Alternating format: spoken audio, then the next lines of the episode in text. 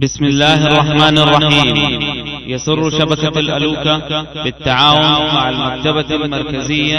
للكتب الناطقة أن تقدم لكم هذه المادة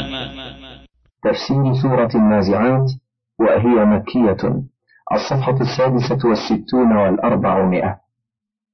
بسم الله الرحمن الرحيم والنازعات غرقا والناشطات نشطا والسابحات سبحا فالسابقات سبقا فالمدبرات أمرا يوم ترجف الراجفة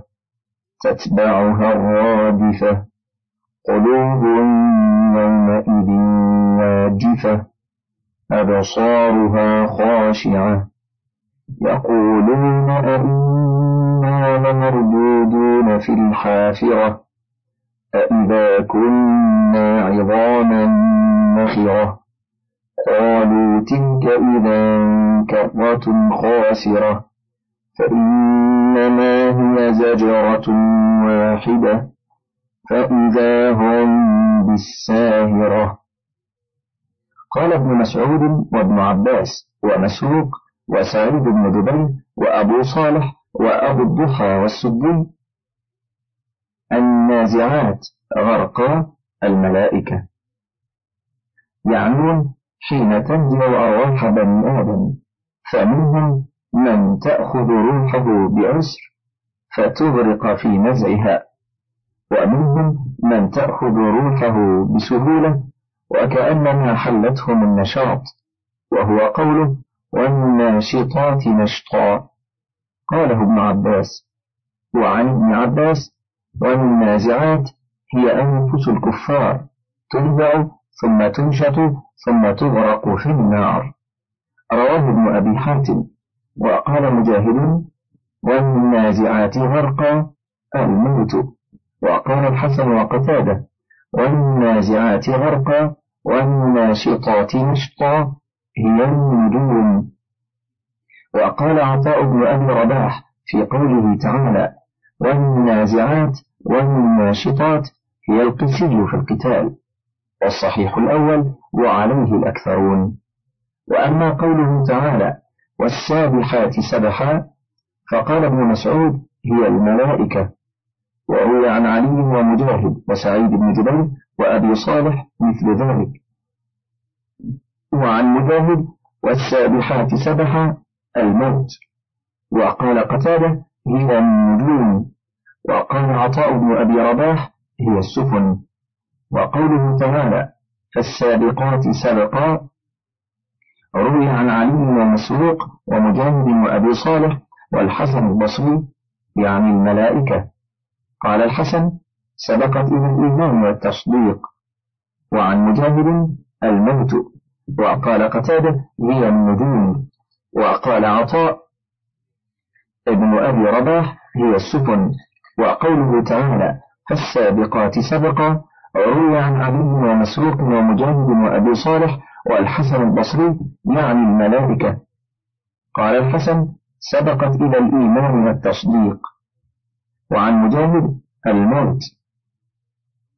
وقال قتادة هي النجوم وقال عطاء هي الخيل في سبيل الله وقوله تعالى فللمدبرات أمرا قال مجاهد وعلي وعطاء وأبو صالح والحسن وقتادة والربيع بن أنس والسدي هي الملائكة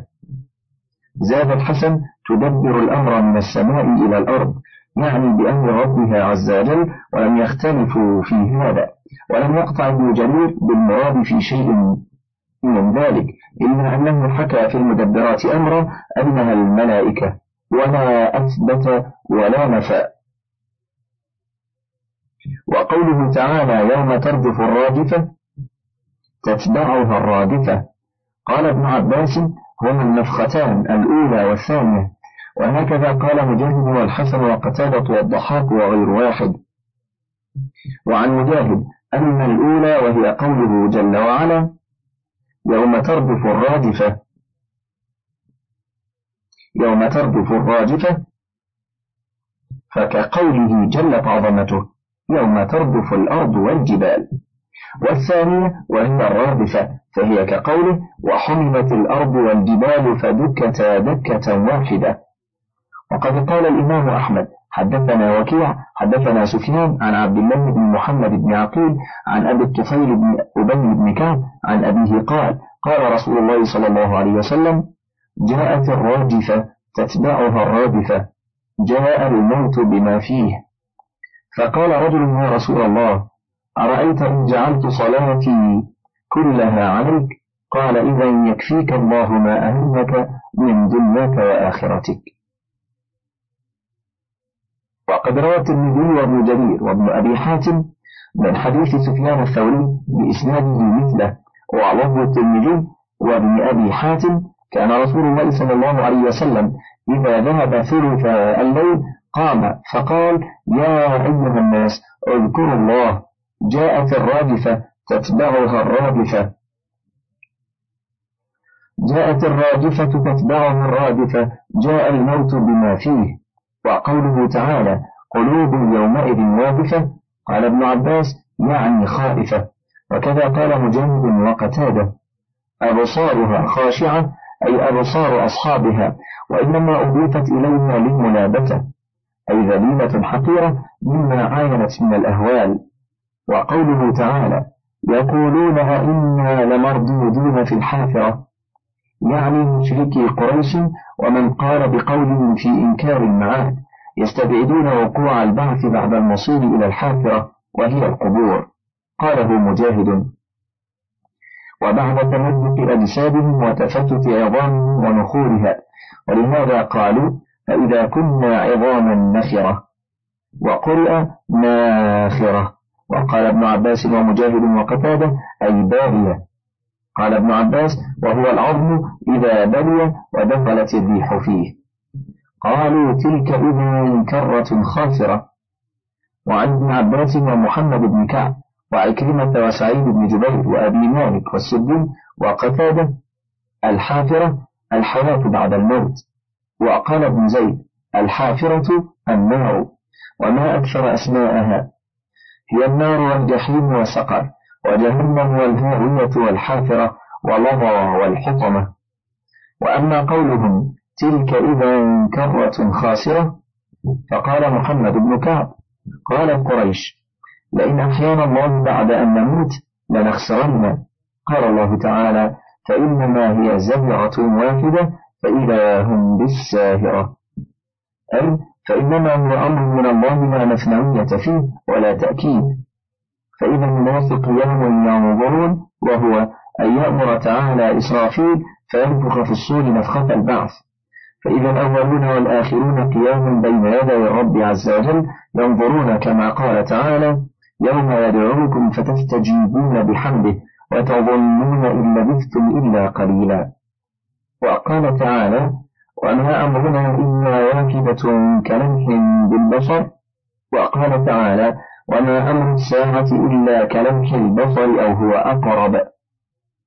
قال مجاهد فإنما هي زجرة واحدة صيحة واحدة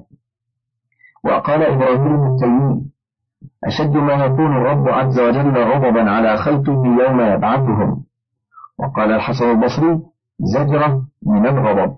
وقال أبو مالك والربيع بن أنس زجرة واحدة هي النفخة الآخرة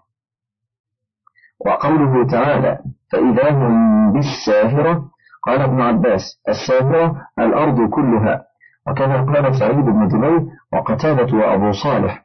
وقال إكرمة والحسن والضحاك وابن زيد الساهرة وجه الأرض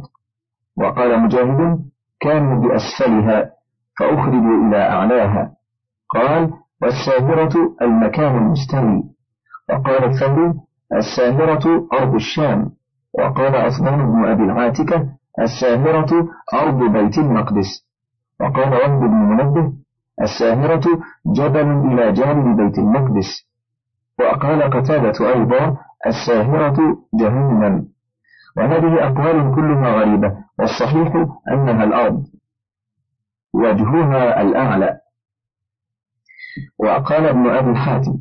حدثنا علي بن الحسين حدثنا حرج بن المبارك الشيخ الصالح حدثنا بشر بن السري حدثنا مصعب بن ثابت عن أبي حازم عن سهل بن سعد الساعدي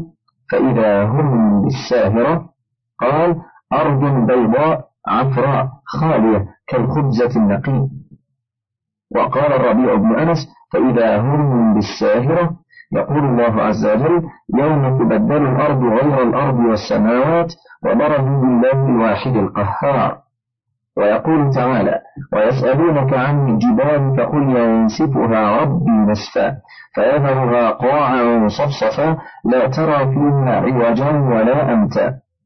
وقال تعالى ويوم نسدر الجبال وترى الأرض بارزة وبرزت الأرض التي عليها الجبال وهي لا تعد من هذه الأرض وهي أرض لم يعمل عليها خطيئة ولم يهرق عليها دم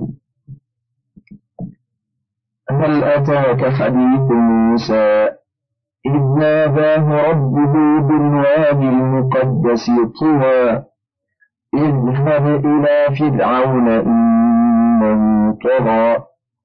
اذهب إلى فرعون إنه طغى فقل هل لك إلى أن تزكى وأهديك إلى ربك فتخشى فأراه الآية الكبرى فكذب وعصى ثم أدبر يسعى فحشر فنادى فقال أنا ربكم الأعلى فأخذ الله مكان الآخرة والأولى إن في ذلك لعبرة لمن يخشى يخبر تعالى رسوله محمدا صلى الله عليه وسلم عن عبده ورسوله موسى عليه السلام أنه ابتعثه إلى فرعون وأيده الله بالمعجزات ومع هذا استمر على كفره وطغيانه حتى أخذه الله أخذ عزيز مقتدر وكذلك عاقبة من خالفك وكذب بما جئت به ولهذا قال في آخر القصة إن في ذلك لعبرة لمن يخشى فقوله تعالى هل أتاك حديث موسى أي هل سمعت بخبره إذ ناداه ربه أي كلمه نداء بالوادي المقدس أي المطهر طوى وهو اسم الوادي على الصحيح كما تقدم في سورة طه فقال له اذهب إلى فرعون إنه طغى أي تجبر وتمرد وعتى فقل هل لك إلى أن تزكى أي قل له هل لك أن تجيب إلى طريقه ومسلك إلى طريقة ومسلك تزكى به أي تسلم وتطيع وأهديك إلى ربك أي أدلك إلى عبادة ربك فتخشى أي فيصير قلبك خاضعا له مطيعا خاشعا بعدما كان قاسيا خبيثا بعيدا من الخير فأراه الآية الكبرى يعني فأظهر له موسى مع هذه الدعوة الحق حجة قوية ودليلا واضحا على صدق ما جاء به من عند الله فكذب وعصى أي فكذب بالحق فكذب بالحق وخالف ما أمره به من الطاعة وحاصله أنه كفر بقلبه فلم ينفعل لموسى بباطنه ولا بظاهره وعلمه بأن ما جاء به حق لا يلزم منه أنه مؤمن به لأن المعرفة علم القلب والإيمان عمله وهو الانقياد للحق والخضوع له وقوله تعالى ثم أدبر يسعى أي في مقابلة الحق بالباطل وهو جمع بالسحرة ليقابلوا ما جاء به موسى عليه السلام من المعجزات الباهرات فحشر فنادى أي في قومه فقال أنا ربكم الأعلى قال ابن عباس ومجاهد وهذه الكلمة قالها فرعون بعد قوله ما علمت لكم من إله غيري بأربعين سنة قال الله تعالى فأخذه الله مكان الآخرة والأولى أي انتقم الله منه انتقاما جعله به عبرة ونكالا لأمثاله من المتمردين في الدنيا ويوم القيامة بئس الرفد المرفود كما قال تعالى وجعلناهم أئمة يدعون إلى النار ويوم القيامة لا ينصرون وهذا هو الصحيح في معنى الآية أن المراد بقوله مكان الآخرة والأولى أي الدنيا والآخرة وقيل المراد بذلك كلمتاه الأولى والثانية وقيل كفره وعصيانه والصحيح الذي لا شك فيه الأول وقوله إن في ذلك لعبرة لمن يخشى أي لمن يتعظ وينزجر أأنتم أشد خلقا أم السماء بناها رفع سمكها فسواها وأغطش ليلها وأخرج ضحاها والأرض بعد ذلك دحاها أخرج منها ماءها مرعاها والجبال أرساها متاعا لكم ولأنعامكم يقول تعالى محتجا على منكر البعث في إعادة الخلق بعد بدءه أأنتم أيها الناس أشد خلقا أم السماء يعني بل السماء أشد خلقا منكم كما قال تعالى لخلق السماوات والأرض أكبر من خلق الناس وقال تعالى أوليس الذي خلق السماوات والأرض بقادر على أن يخلق مثلهم بلى وهو الخلاق العليم وقوله تعالى بناها فسره بقوله رفع سمكها فسواها أي جعلها عالية البناء بعيدة الفناء مستوية الأرجاء مكللة بالكواكب في الليلة الظلماء وقوله تعالى وأغطش ليلها وأخرج ضحاها أي جعل نومها مظلما أسود حالكا ونهارها مضيئا مشرقا منيرا واضحا قال ابن عباس أغطش ليلها أظلمه وكذا قال مجاهد عكرمة وسعيد بن جبير وجماعة كثيرون وأخرج ضحاها أي أنار نهارها وقوله تعالى والأرض بعد ذلك دحاها فسره بقوله تعالى أخرج منا ماءها ومرعاها وقد تقدم في سورة حام السجدة أن الأرض خلقت قبل خلق السماء ولكن إنما دحيت بعد خلق السماء بمعنى أنه أخرج ما كان فيها بالقوة إلى الفعل وهذا معنى قول ابن عباس وغير واحد واختاره ابن جرير وقال ابن أبي حاتم حدثنا أبي حدثنا عبد الله بن جعفر الرقي حدثنا عبيد الله يعني بن عمر عن زيد بن أبي أنيسة عن المنهار بن عمرو عن سعيد بن جبير عن ابن عباس دحاها ودحيها أن أخرج منها الماء والمرعى وشقق فيها الأنهار وجعل فيها الجبال والرمال والسبل والآكام فذلك قوله والأرض بعد ذلك دحاها وقد تقدم تقدير ذلك هنالك وقوله تعالى والجبال أرساها أي قررها وأثبتها وأكدها في أماكنها وهو الحكيم العليم الرؤوف بخلقه الرحيم وقال الإمام أحمد حدثنا يزيد بن هارون أخبرنا العوام بن حوشب عن سليمان بن أبي سليمان عن أنس بن مالك عن النبي صلى الله عليه وسلم قال لما خلق الله الأرض جعلت التنوب فخلق الجبال فألقاها عليها فاستقرت فتعجبت الملائكة من خلق الجبال فقالت يا ربي فهل من خلقك شيء أشد من الجبال قال نعم الحديد قالت يا ربي فهل من خلقك شيء أشد من الحديد قال نعم النار قالت يا ربي فهل من خلقك شيء أشد من النار قال نعم الماء قالت يا ربي فهل من خلقك شيء أشد من الماء قال نعم الريح قالت يا ربي فهل من خلقك شيء أشد من الريح قال نعم ابن آدم يتصدق بيمينه يخفيها عن شماله وقال أبو جعفر بن جرير حدثنا ابن حميد حدثنا جرير عن عطاء عن أبي عبد الرحمن السلمي عن علي قال لما خلق الله الأرض قمصت وقالت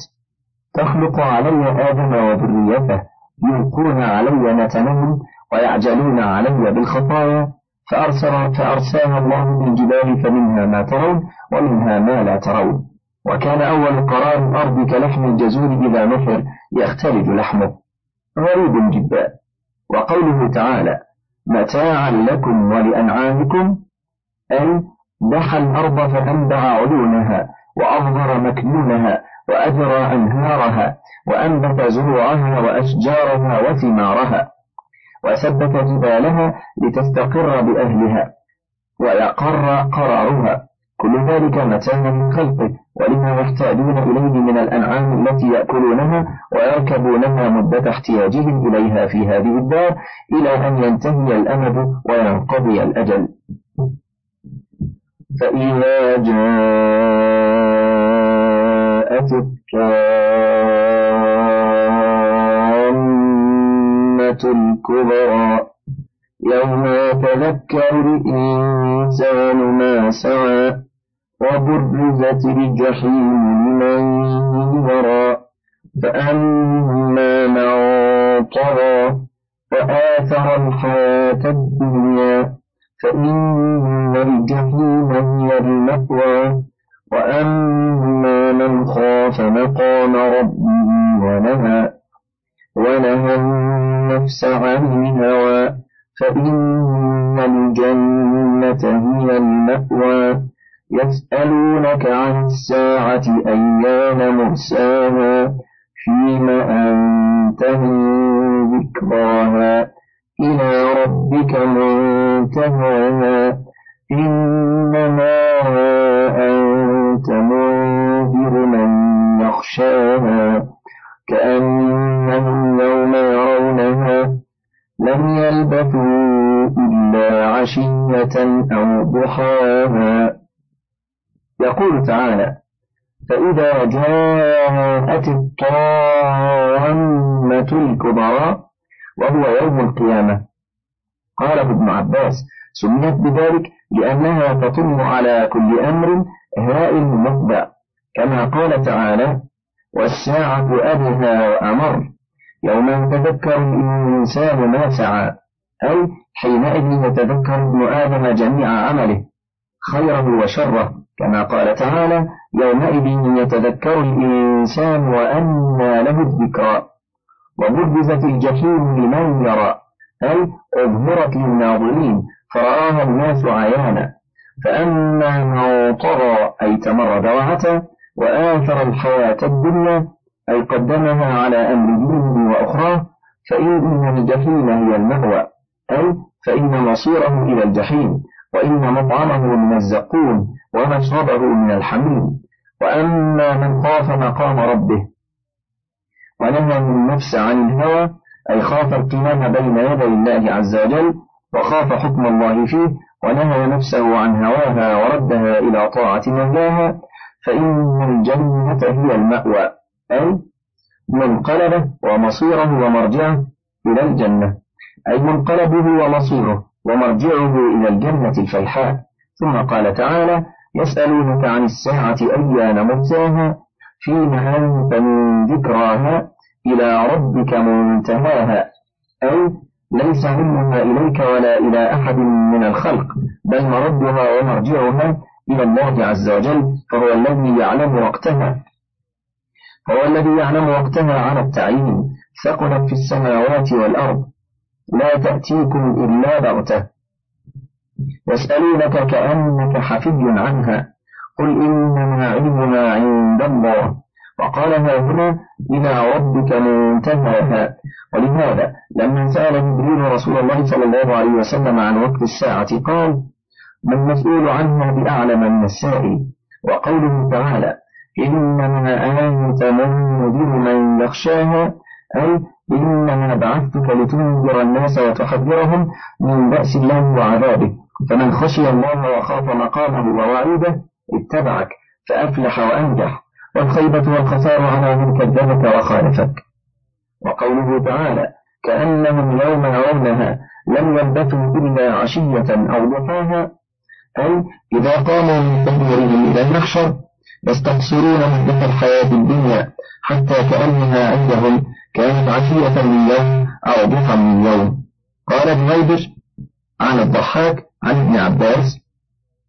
كأنهم يوم يرونها لم يلبثوا إلا عشية أو ضحاها أما عشية فما بين الظهر إلى غروب الشمس أو ضحاها ما بين طلوع الشمس إلى نصف النهار وقال قتادة وقت الدنيا في أعين القوم حين يعين الآخرة آخر تفسير سورة النازعات ولله الحمد والمنة انتهت هذه المادة ولكم تحيات أخوانكم في شبكة الألوف والسلام عليكم ورحمة الله وبركاته